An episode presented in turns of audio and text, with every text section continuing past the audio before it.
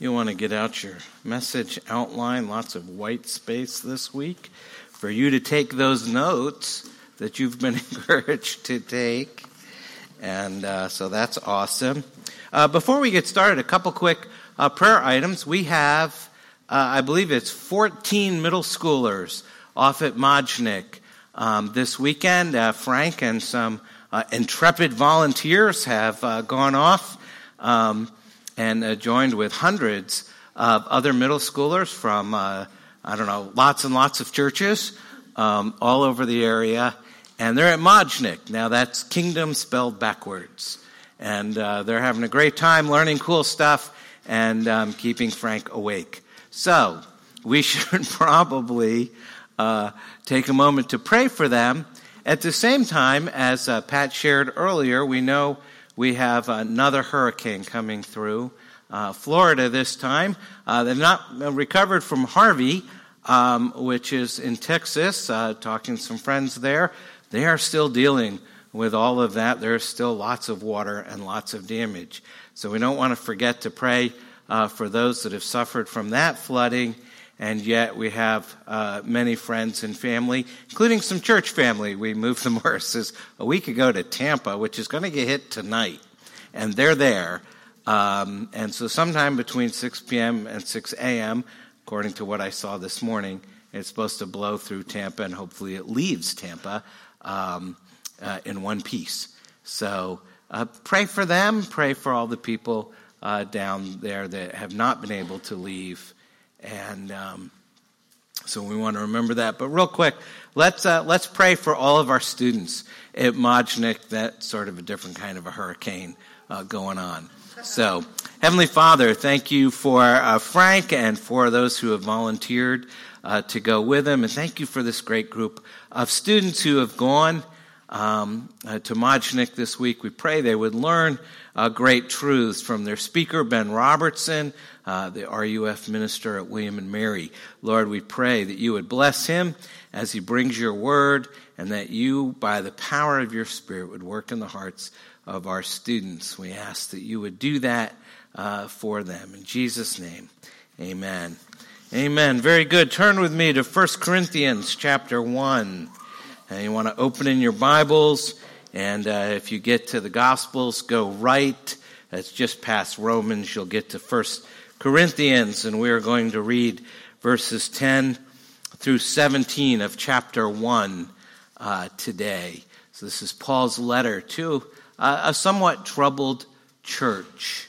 And um, so the, uh, has a lot to say to the church today, I believe. So let's get after it. Uh, please turn 1 Corinthians 1, the word of the Lord. I appeal to you, brothers, by the name of our Lord Jesus Christ, that all of you agree, and that there be no divisions among you, but that you be united in the same mind and the same judgment. For it has been reported to me by Chloe's people that there is quarreling among you, my brothers. What I mean is that each one of you says, I follow Paul, or I follow Apollos, or I follow Cephas, or I follow Christ. Is Christ divided? Was Paul crucified for you? Or were you baptized in the name of Paul? I thank God that I baptized none of you except Crispus and Gaius, so that no one may say you were baptized in my name. I did baptize also the household of Stephanas. Beyond that, I don't know whether I baptized anyone else. For Christ did not send me to baptize, but to preach the gospel, and not with words of eloquent wisdom, lest the cross of Christ be emptied of its power. The word of the Lord. Thanks be to God. Let's pray. Heavenly Father, this is your word, and as always, we need it. We need to be reminded of the greatness of the gospel, the power of the cross, and the glory of Christ. We need to know the sufficiency of your word for our lives. Speak to us in this, your holy and inerrant word. Would you pour out your Holy Spirit to take up your word and wield it with power in our hearts to kill pride, to heal division, to establish our unity in Christ for the glory of your name. Thank you. First Corinthians is a love letter to an unlovely people, pointing them and us to our Redeemer we need the redemption he offers. Bring us to the cross. Bring us the grace of repentance. Soften our hard hearts. Have mercy upon us. So we pray by the power of the Holy Spirit, help us see Jesus. In his name we pray. Amen. Amen. So it appears uh, that in our society today we are torn apart by deep divisions. It seems obvious, not just from our deeply polarized political situation, but from virtually every measurement of our society's condition, uh, that we have massive divisions. You can check out the uh, latest crop of books on the state of our country. Uh, all of the social commentators, left and right. The futurists who are trying to determine where we're headed, since no one seems to know. And virtually anything written by the political scientist Charles Murray. So we have his book called Coming Apart, as well as the book Polarized Making Sense of a Divided America by James Campbell, Tales of Two Americas by John Freeman, Deeply Divided by Doug McAdam, and at least four books with the title Divided America. Now, one of the mottos, uh, the motto of our country is E pluribus unum, from the many one. That expresses an aspiration, a longing for unity. And yet, however far we've come as a society from our founding, I think we have to admit there are still profound divisions among us. We are a fragmented and divided people along lines of class and race and education and culture and economics and religion and politics and a hundred other things. Unity is the desire of our hearts, something we aspire to and long for but it seems to be a perpetually elusive goal. And so it really shouldn't be all that much of a surprise to discover division and disunity is a problem that rears its ugly head, not just out there in the world, but from time to time in here in the church. We have our own collection of books on the subject, including Divided by Faith by Michael Emerson and Divided by God by Noah Feldman. And there's little doubt that this is a problem to be addressed in Corinth. So far, we've seen Paul introducing himself and some of the major themes of his letter, but now in verses 10 through 17, he begins to address the problems more directly. Paul is not known for being vague he tends to uh, err on the side of being blunt. And up to now, it's generally been a very positive introduction. But now he's responding to specific information that he's received about their particular problems. And that information has come to Paul in two different routes.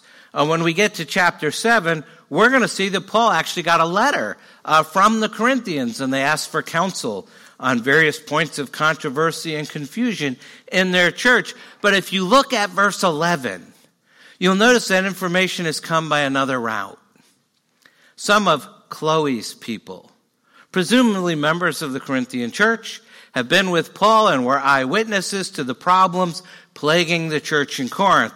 And so Paul is responding not just to this letter he's gotten from the church, but to first uh, hand accounts of the issues in this church. And actually, the book divides to I'm responding to the concerns from Chloe's people, and then starting in chapter 7, as to all the stuff you wrote me about. Apparently, it's not all the same stuff. There's lots of issues, just as there's lots of perspectives.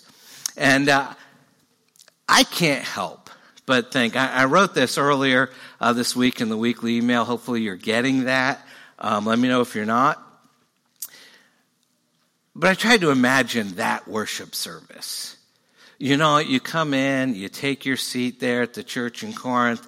One of the elders gets up, says, Welcome, I'm so and so. Hey, we've received a letter from the Apostle Paul, and I'm going to read it to you. And so he begins, verse 1 Paul, called by the will of God to be an apostle of Christ Jesus, and Sosthenes, our brother. And everyone smiles and nods. Paul's writing to us. Isn't that lovely? And Sosthenes, you remember him. He's working with Paul now. Isn't that great? And the letter goes on, and it's encouraging and upbeat. And Paul's writing words of thanks to God concerning all that he sees God doing in their midst. And the elder keeps reading, and everybody's smiling. And then you get to verse 11. For it has been reported to me by Chloe's people that there is quarreling among you, my brothers. And a sudden chill steals through the room as every head turns to glare at Chloe and her household. And they're like looking at their shoes, you know, and sinking as low as they can into their chairs. Had to be pretty tense that morning in the church in Corinth. I mean, can you imagine? It would be like me coming up here next week and saying, Now it has been reported to me that Mark Rist is a heretic. And I have to take it seriously because Frank Pugh said it. Now, nothing like that has happened. Please don't start any rumors. But I mean, if I said something like that seriously, after the shock wore off, I mean, pretty much everybody would start taking sides. That's what's happening in Corinth. Everybody's taking sides. Divisions are beginning to emerge, and it's emerging around people. And Paul's agenda in this letter, in other words, if we'll allow God's word to do its work in our life, God's agenda for us as we read 1 Corinthians together in these uh, weeks ahead is to strip out all that old, tangled, confused wiring of the world and rewire our spiritual systems with the simple, clear truth of the good news of the gospel of Jesus Christ. And so 1 Corinthians deals with real issues that we all struggle with, even now. And what work of grace might uh, God give us and in our life as a church as we come under the teaching of this book? So I want you over these next weeks and months to pray with me that God will do that work and begin changing our hearts and rewiring us uh, by His Word in 1 Corinthians. So let's get started. Turn with me to verse 10, and we have an appeal for unity. Uh, an appeal for unity. In verse 10, Paul sets out the what I think is the fundamental theme of the whole letter. He says, I appeal to you, brothers, by the name of our Lord Jesus Christ, that all of you agree and there be no divisions among you, but you be united in the same mind and the same judgment. In fact, most everything which follows here through chapter 4, everything that we just sang about, grows out of Paul's appeal here in this verse. That there may be no division and that the church be united. The division within the church stands in sharp contrast to the ideal that was set forth in the previous verse. If you go back to verse 9, which we covered last week, God is faithful by whom you were called into the fellowship of his Son, Jesus Christ our Lord. And sadly, the Corinthians aren't characterized by their fellowship. They're characterized by their division. And when Paul had left, they were united around a common fellowship with their risen Savior. But now they're divided into factions, identifying with their favorite teachers. And Paul doesn't use a harsh rebuke here as he does in Galatians. Rather, he appeals to the members of the church as his brothers, which is a term of endearment that he uses some 39 times in this epistle. Paul knows these people personally. He's been called into fellowship uh, with them through Christ, through the gospel. And he's making an appeal to them with Christ's authority, with which he now, as an apostle, speaks. And his appeal is that all of you agree. Literally, it says, speak the same thing. This is a classical way of talking about being united. And the problem is that various divisions have formed within the church and have destroyed their unity. The word Paul uses here for division is schismata, from which we get our word schism. It literally means splits. And in this context, it probably should be understood in the sense of factions or cliques, although I'm not sure those are strong enough terms.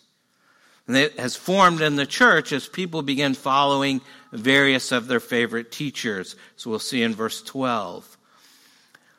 And instead of being divided, Paul is exhorting the Corinthians to be united in the same mind and the same judgment. He uses a word, a verb, that means restoring something to its proper condition. It's the same verb used in Matthew chapter 4 where James and John were mending their nets. It's also used uh, in literature, Greek literature at that time for a shoulder that's dislocated and then popped back into its socket. So essentially, Paul is telling the Corinthians that you're not to be torn apart by schism, but mended and knit together in love. Not to be a church whose members are put out of joint, so to speak, uh, but one that's whole and mobile, ready for action. The Corinthians are to repair their fractured unity by restoring their thinking and refocusing on the doctrine of Christ, not the personalities of those teaching them. And notice how far that unity is to penetrate. It's not to be superficial or shallow or just on the surface. They're to confess the same truths, share the same convictions. Their unity is to be founded on a common commitment to a body of truth confessed and preached in their midst. But it goes even deeper. Unity touches not just on what they said, but on what they think, on their very thoughts. He wants them to be united in the same mind and the same judgment. They're to discipline their minds and submit even their private judgments to the authority of the Word of God.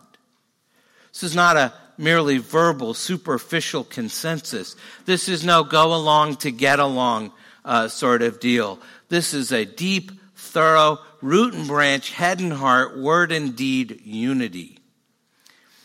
So now you can sort of see the dimensions of this problem facing the Corinthian church. Because division, after all, is fueled by ego and it's easy. But unity, the kind of which Paul is calling us to here, is really hard work. And that's a tough call to hear from the Apostle Paul. Paul understands that. So now he takes time to sort of call out the obstacles to unity. He calls out the obstacles. That's the next blank there, verses 11 and 12. He's going to tackle the issues head on. And I think it's fascinating. Of all the problems confronting the Corinthian church, and there's a bunch of them, and they're pretty serious, but number one on Paul's list, the first thing he wants to address is the problem of division and disunity. Division and disunity are the primary obstacles to unity. And so as we read these next verses, actually all the way through verse 16, I want you to listen for two things in particular, uh, which will be the next two points. So, uh, first of all, Paul's diagnosis, he tells us about the problem to be avoided, this serious problem of division uh, in the church. And then, secondly, which will be the next point, Paul's prescription, which is the principle that we have to apply, which comes out of the rhetorical questions in verse 13, which we have to apply if we're going to overcome division and establish unity. So first, Paul's diagnosis starting in verse 11 says, For it has been reported to me by Chloe's people that there is quarreling among you, my brothers. What I mean is that each one of you says, I follow Paul, or I follow Apollos, or I follow Cephas, or I follow Christ. They're quarreling, bickering about the respective merits of their particular party. There's division and schism tearing the church apart. And there's two factors in particular that are causing these tears in the fabric of Christian fellowship. In the first place, you can see this on the surface of verse 12. There's a cult of personality. The cult of personality. But then standing behind the cult of personality, giving it its power and its force, is what we would call the cult of personal pride. So the cult of personality and the cult of personal pride. Both of these are found in verse 12. So, first, cult of personality. These groups are claiming to be the standard bearers for a particular much loved leader or approach to the Christian life. And first of all, there's the Paul party. Paul's the one who planted the church in Corinth. And these folks claim to be the stalwart defenders of the original vision. We're the Paul people, loyal to the good old days and the good old ways. It's not, not how Paul would have done it. It's not how Paul would have said it. Things were so much better when Paul was here. Those are the expressions of the Paul party. But then, in addition to the Paul party, another party arises within the Corinthian congregation, the Apollos party. Now, Apollos came from the city of Alexandria. Uh, Luke, in the book of Acts, uh, tells us that he's an eloquent man, competent in the scriptures, enthusiastic about spiritual things. He accurately taught the things of Jesus. And Apollos eventually makes his way to Corinth, and there he helps those who through grace have believed. And he powerfully refutes the Jews in public by using the scriptures to show that Jesus is the Christ. Apollos is a great preacher. He's a skilled orator. He's a passionate expositor of the Bible. And the church at Corinth is blessed through his ministry. And the members of this party, you know, they're always downloading Apollos' sermon on their iPhone. They're retweeting his best quotes on their Twitter feed.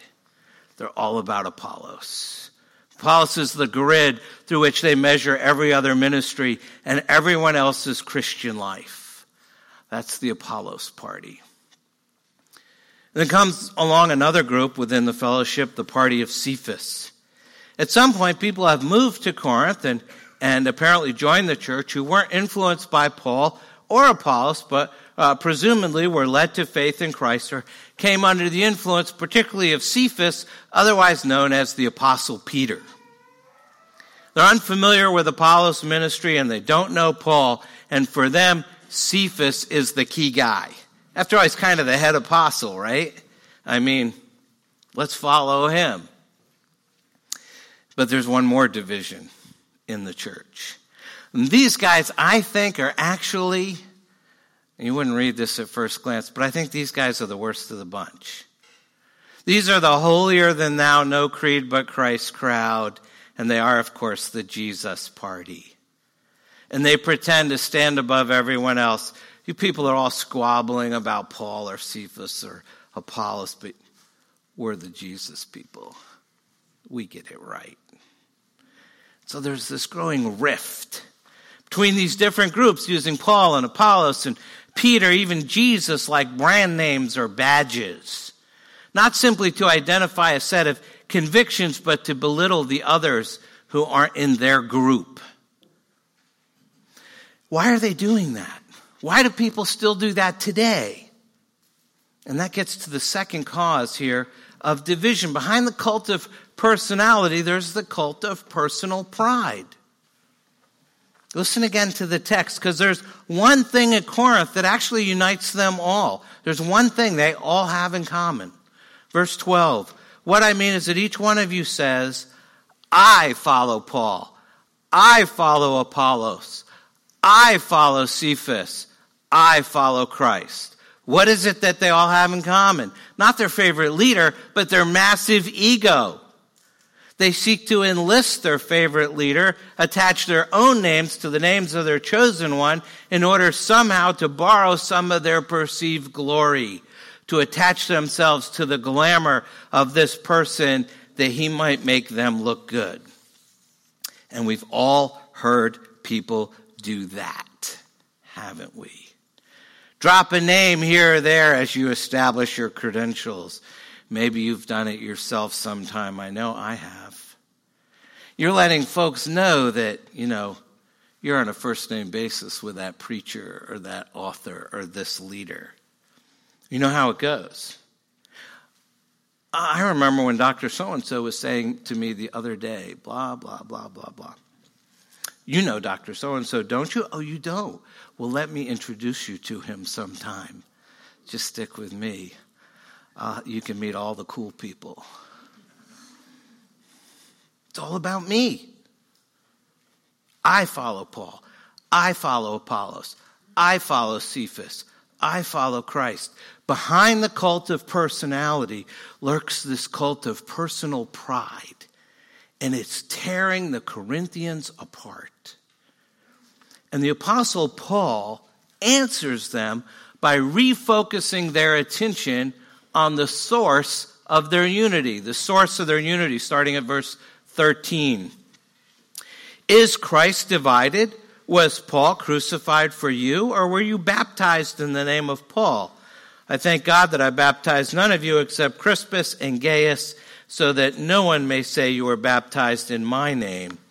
I did baptize also the household of Stephanas. Beyond that, I do not know whether I baptized anyone else. For Christ did not send me to baptize, but to preach the gospel and not with words of eloquent wisdom, lest the cross of Christ be emptied of its power.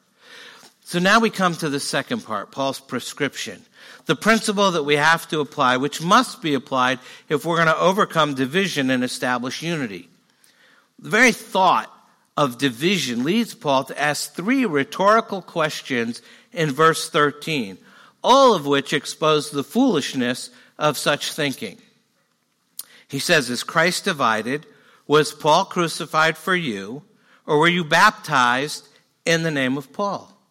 So the first question is Christ divided gets at the logical consequence of what happens from this division. Ironically, the body of Christ is being torn apart by those who are claiming to be followers of Christ. Is Christ divided? A divided church means a divided Christ. And yet, if you have Christ, you have all of him. Christ can't be divided. You can't have half a person. This incidentally throws light on some common phrases you may hear somebody may say, well meaning, you know, that they want more of Christ. You can't. You either have him or you don't. Rather, we should be allowing Christ to have more of us. We're the divided ones, not Jesus. We're the ones that Christ has to make whole so that we can become more like him. I think another way of understanding this question is to apportion out the body of Christ in the sense of uh, one group gets Paul, another Apollos, another Peter, another gets Christ, as though he were just another choice. And I think Paul wants to know what are you thinking? How can you consider putting the Lord Jesus Christ on the same plane as me and Peter and Apollos? That sounds blasphemous. Whenever we lower Jesus to our level, we're kind of doing the same thing. And Paul says, stop. His second uh, argument against disunity, if anything, is even more vivid. He says, Was Paul crucified for you? I've actually said that to a number of pastors in terrible church situations where I've had to remind them that Jesus already died for that church. You don't have to. Did Paul perform the work of redemption on the cross, atoning for the sins of these people? Again, when you put Christ in the same breath as someone else, you're bringing him down and raising that other person up. And at some root level, uh, even if it's not intended, there is a blasphemous character when we do that. And Paul is challenging the Corinthians to drop their cult of personality and fix their attention solely on Christ. Once again, that's the focus of his message when he preached to them. 1 Corinthians 2 2. For I decided to know nothing among you except Jesus Christ and him crucified. That's the message which attracted them uh, from the beginning. They owed their salvation to Christ. It's Christ who died for their sins and brought them forgiveness. Not Apollos, not Peter, not Paul. They know the reality of being redeemed. And whenever Christians give our allegiance to any human personality, such as a gifted preacher, they have taken their eyes off Christ. And there will inevitably be disunity. Jesus Christ is the only one who can unite men and women, and he does so through the cross, so that we can come to God only via the cross of Christ, and we never move on from the cross. Paul's third argument against disunity is even more about their allegiance. He says, Were you baptized in the name of Paul?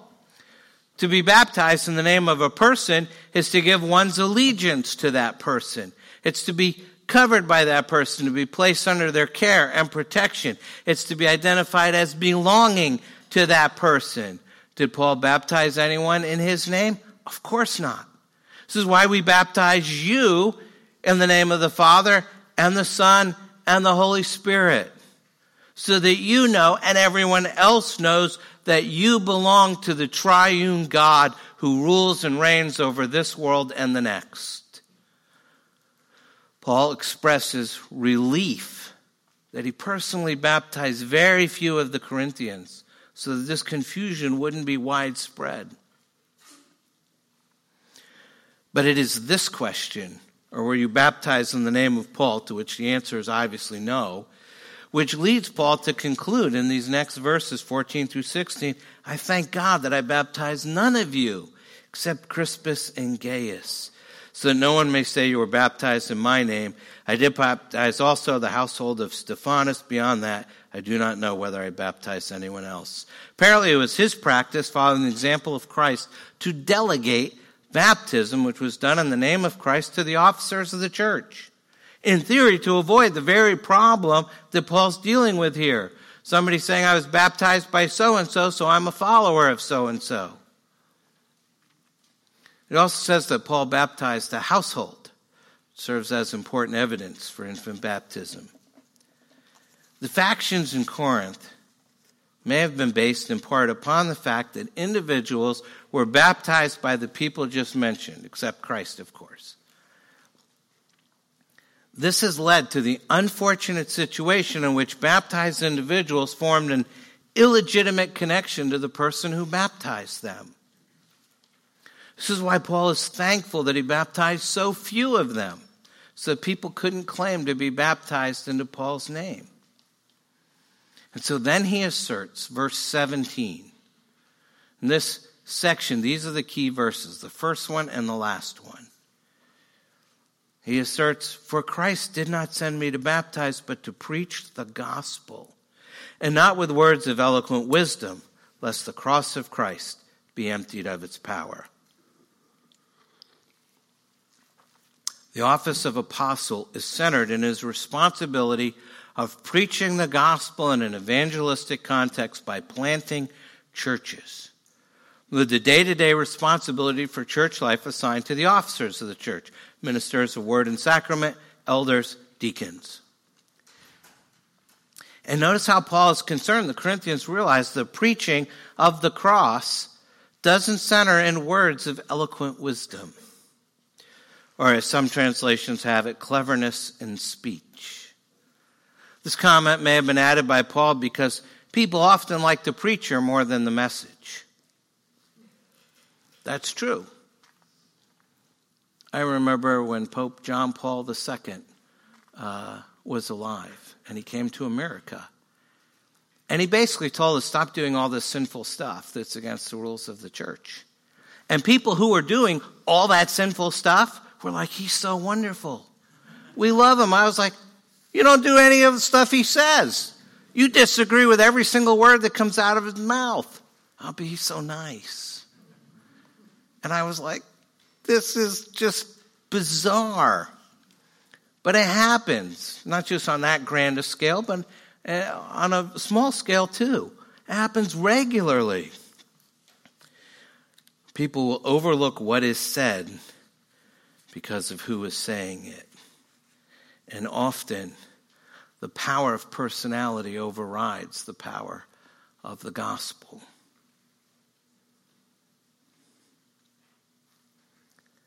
The Corinthians are preoccupied with wisdom. In Greek culture, that's a reference to a skilled orator or a storyteller that can keep your attention. But there's a big difference between preaching Christ and impressing people with wisdom. To a Greek audience, the cross is an unpopular message. It's about shame and scandal centering in a crucified God. But the cross is the divinely appointed means by which God saves sinners. Preaching which softens or weakens the cross nullifies the power of the cross by drawing people to the preacher, not to the Savior.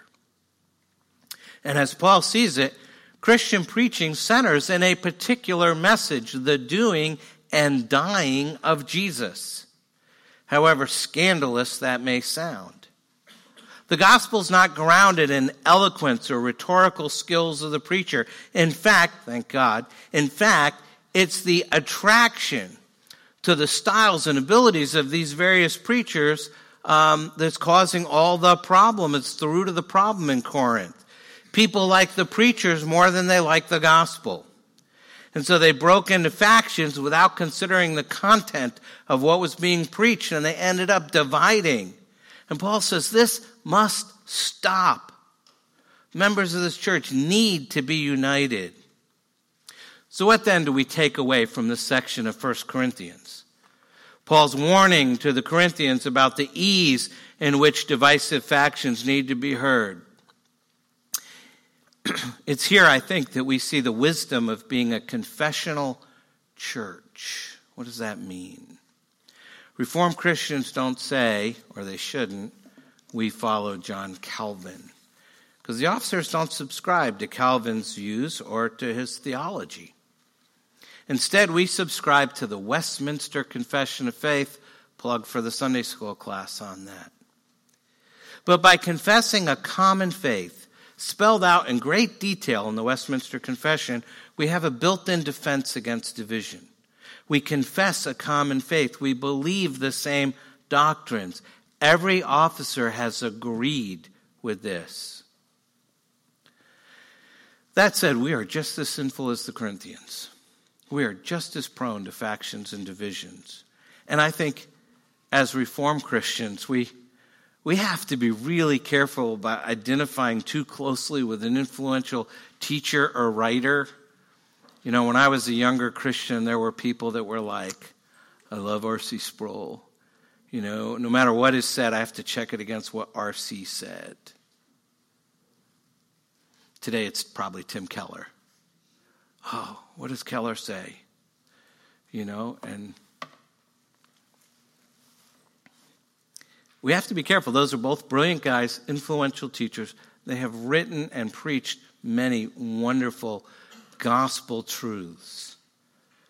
But I think both of them would say, What are you doing? by following me. I'm not the point. And uh, we have to direct our allegiance to that doctrine regarding the person and work of Christ found in that confession, which spells out the content of our faith and to which we agree. And so when we say we're reformed, we're confessing a common faith defined in the Westminster Confession, which we believe summarizes the Bible's teaching about Christ, His gospel, and His church. Our common doctrine unites us. You know, sometimes it seems hard to apply passages like this one. You know, this portion of Paul's letter may seem foreign to some of us. I mean, when's the last time you heard someone claim to be of Paul or of Peter or of Apollos? And yet, when we look more closely, we begin to see our lives in our church parallels the church that Paul addressed in many ways. To begin with, Paul said a, a few things, uh, two in particular about the church, I think are very important for us to apply to our lives and to our church right now today. First, the church today is blessed in countless ways, just as the Corinthians were. We've been set apart as God's people. We have many blessings the rest of the world does not enjoy. Chief among those is the ministry of the Holy Spirit. He has blessed us with spiritual gifts and graces that not only encourage us, but encourage us to encourage each other as we wait for the Lord's return. And although the Corinthians faced all kinds of difficulties, Paul rejoiced in God's blessing. He encouraged them to rejoice in God's blessing, no matter what difficulties the church faces we should always approach them with this awareness of all the blessings that we're given through the uh, ministry of the Holy Spirit that we receive from the Lord. Second, those blessings bond us together. Our utter dependence on Christ and his power to redeem us is what unites us in fellowship. Most of us don't value our brothers and sisters because we forget that we and they are all equally in need of Christ and the power of his death and resurrection. It should go without saying, but it doesn't, so I'm going to say it, that churches shouldn't allow their internal politics and disagreements to tear apart their fellowship. But these problems arise so often that it bears repeating. When we have divisions in our churches, we need to evaluate why those divisions happened. Are we legitimately separating ourselves from those who deny the gospel? Or are we dividing and quarreling because of personal pride? And there's so many divisions that eventually, however they started, they just end up with somebody having to win. And by keeping Christ central, we can avoid many of the factions that develop around persons and secondary doctrines. Perhaps by remembering our call uh, to be holy, we can refrain from actions that damage our church's witness in the community. We need to refocus our attention on the blessings we've received forgiveness, salvation, uh, spiritual knowledge, spiritual gifts, friendship, union with Christ, and unity in Christ. If we keep our disagreements in perspective, we won't be so willing to divide the church for reasons that are contrary to the gospel. That is, after all, where the power lies. Not in the preacher, but in the Christ who is preached. Not in oratory or in sacraments or liturgy or ritual or form or style, but in the Christ who meets us as we gather in his name. So let the good news of Jesus, what he's done for you, out of his love for you, fill your soul again. And, and when that happens, you'll find your ego begins to die. And with it, our divisions start to crumble. And we'll find the ground level at the foot of the cross. Isn't that the case when we come back to the cross? The ground is level at the cross. It means we're all even. We're all the same. We're all forgiven sinners looking to our Savior. We look to Jesus bearing the condemnation that we deserve and see that we are, all of us, without hope, save in God's sovereign mercy. We're wretched sinners deserving the wrath of God. Nothing to boast in there. And then we look again at the cross and see Him pouring Himself out for us. And because He did, we can be saved. He's done it all, and I take no glory for it, and neither can you. And therefore, the ground is level at the foot of the cross. As we fill our gaze with Jesus, ego dies and divisions crumble.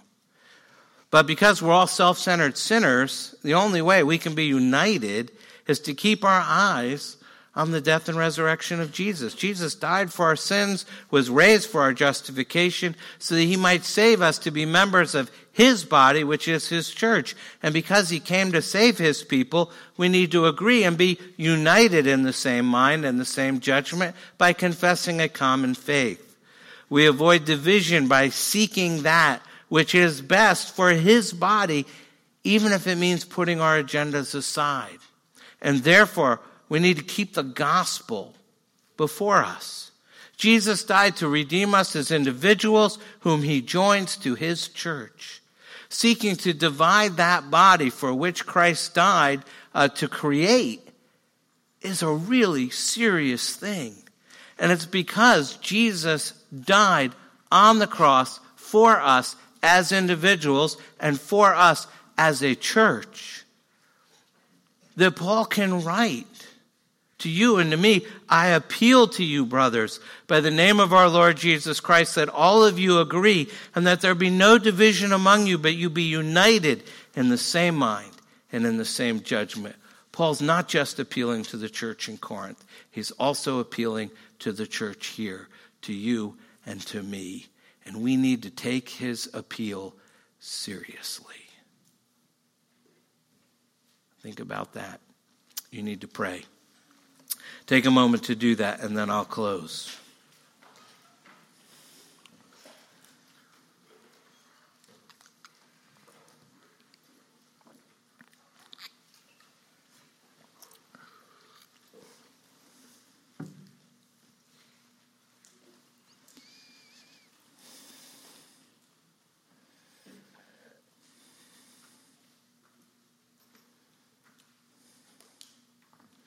Let's pray together. Our Lord and our God, thank you that you have spoken to us once again by your Son. Open our eyes that we might see our sin and then see our Savior. Lord, we confess that often our own pride and ego have led us to speak and act and think and harbor attitudes and cultivate a, a disposition that's hostile to Christian unity. So we come together this morning back to the cross, to the level ground at the foot of the cross would you strip us of all boasting? Show us the bankruptcy of our own claims um, to fame or greatness. Instead, capture our hearts and minds with the greatness and goodness and sufficiency of Jesus. He is enough, altogether sufficient for our needs. As we remember that, would you unite us as we celebrate our union with Christ and our union, therefore, with each other in Him? Forgive us. Work in these weeks and months ahead of us through 1 Corinthians. Teach us who we really are in Christ. Strengthen us as we seek to live out these words for your glory and your honor and your praise. As we begin to be rewired by the gospel, would you make use of us in ways surpassing our expectations?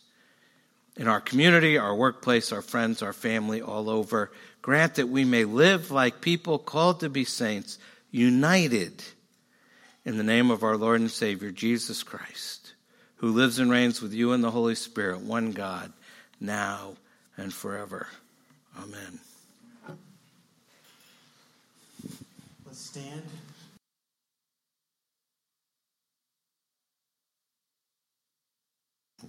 There we go. May the God of endurance and encouragement grant you to live in such harmony with one another in accord with Christ Jesus that together you may with one voice glorify the God and Father of our Lord Jesus Christ. God bless you. See you next week.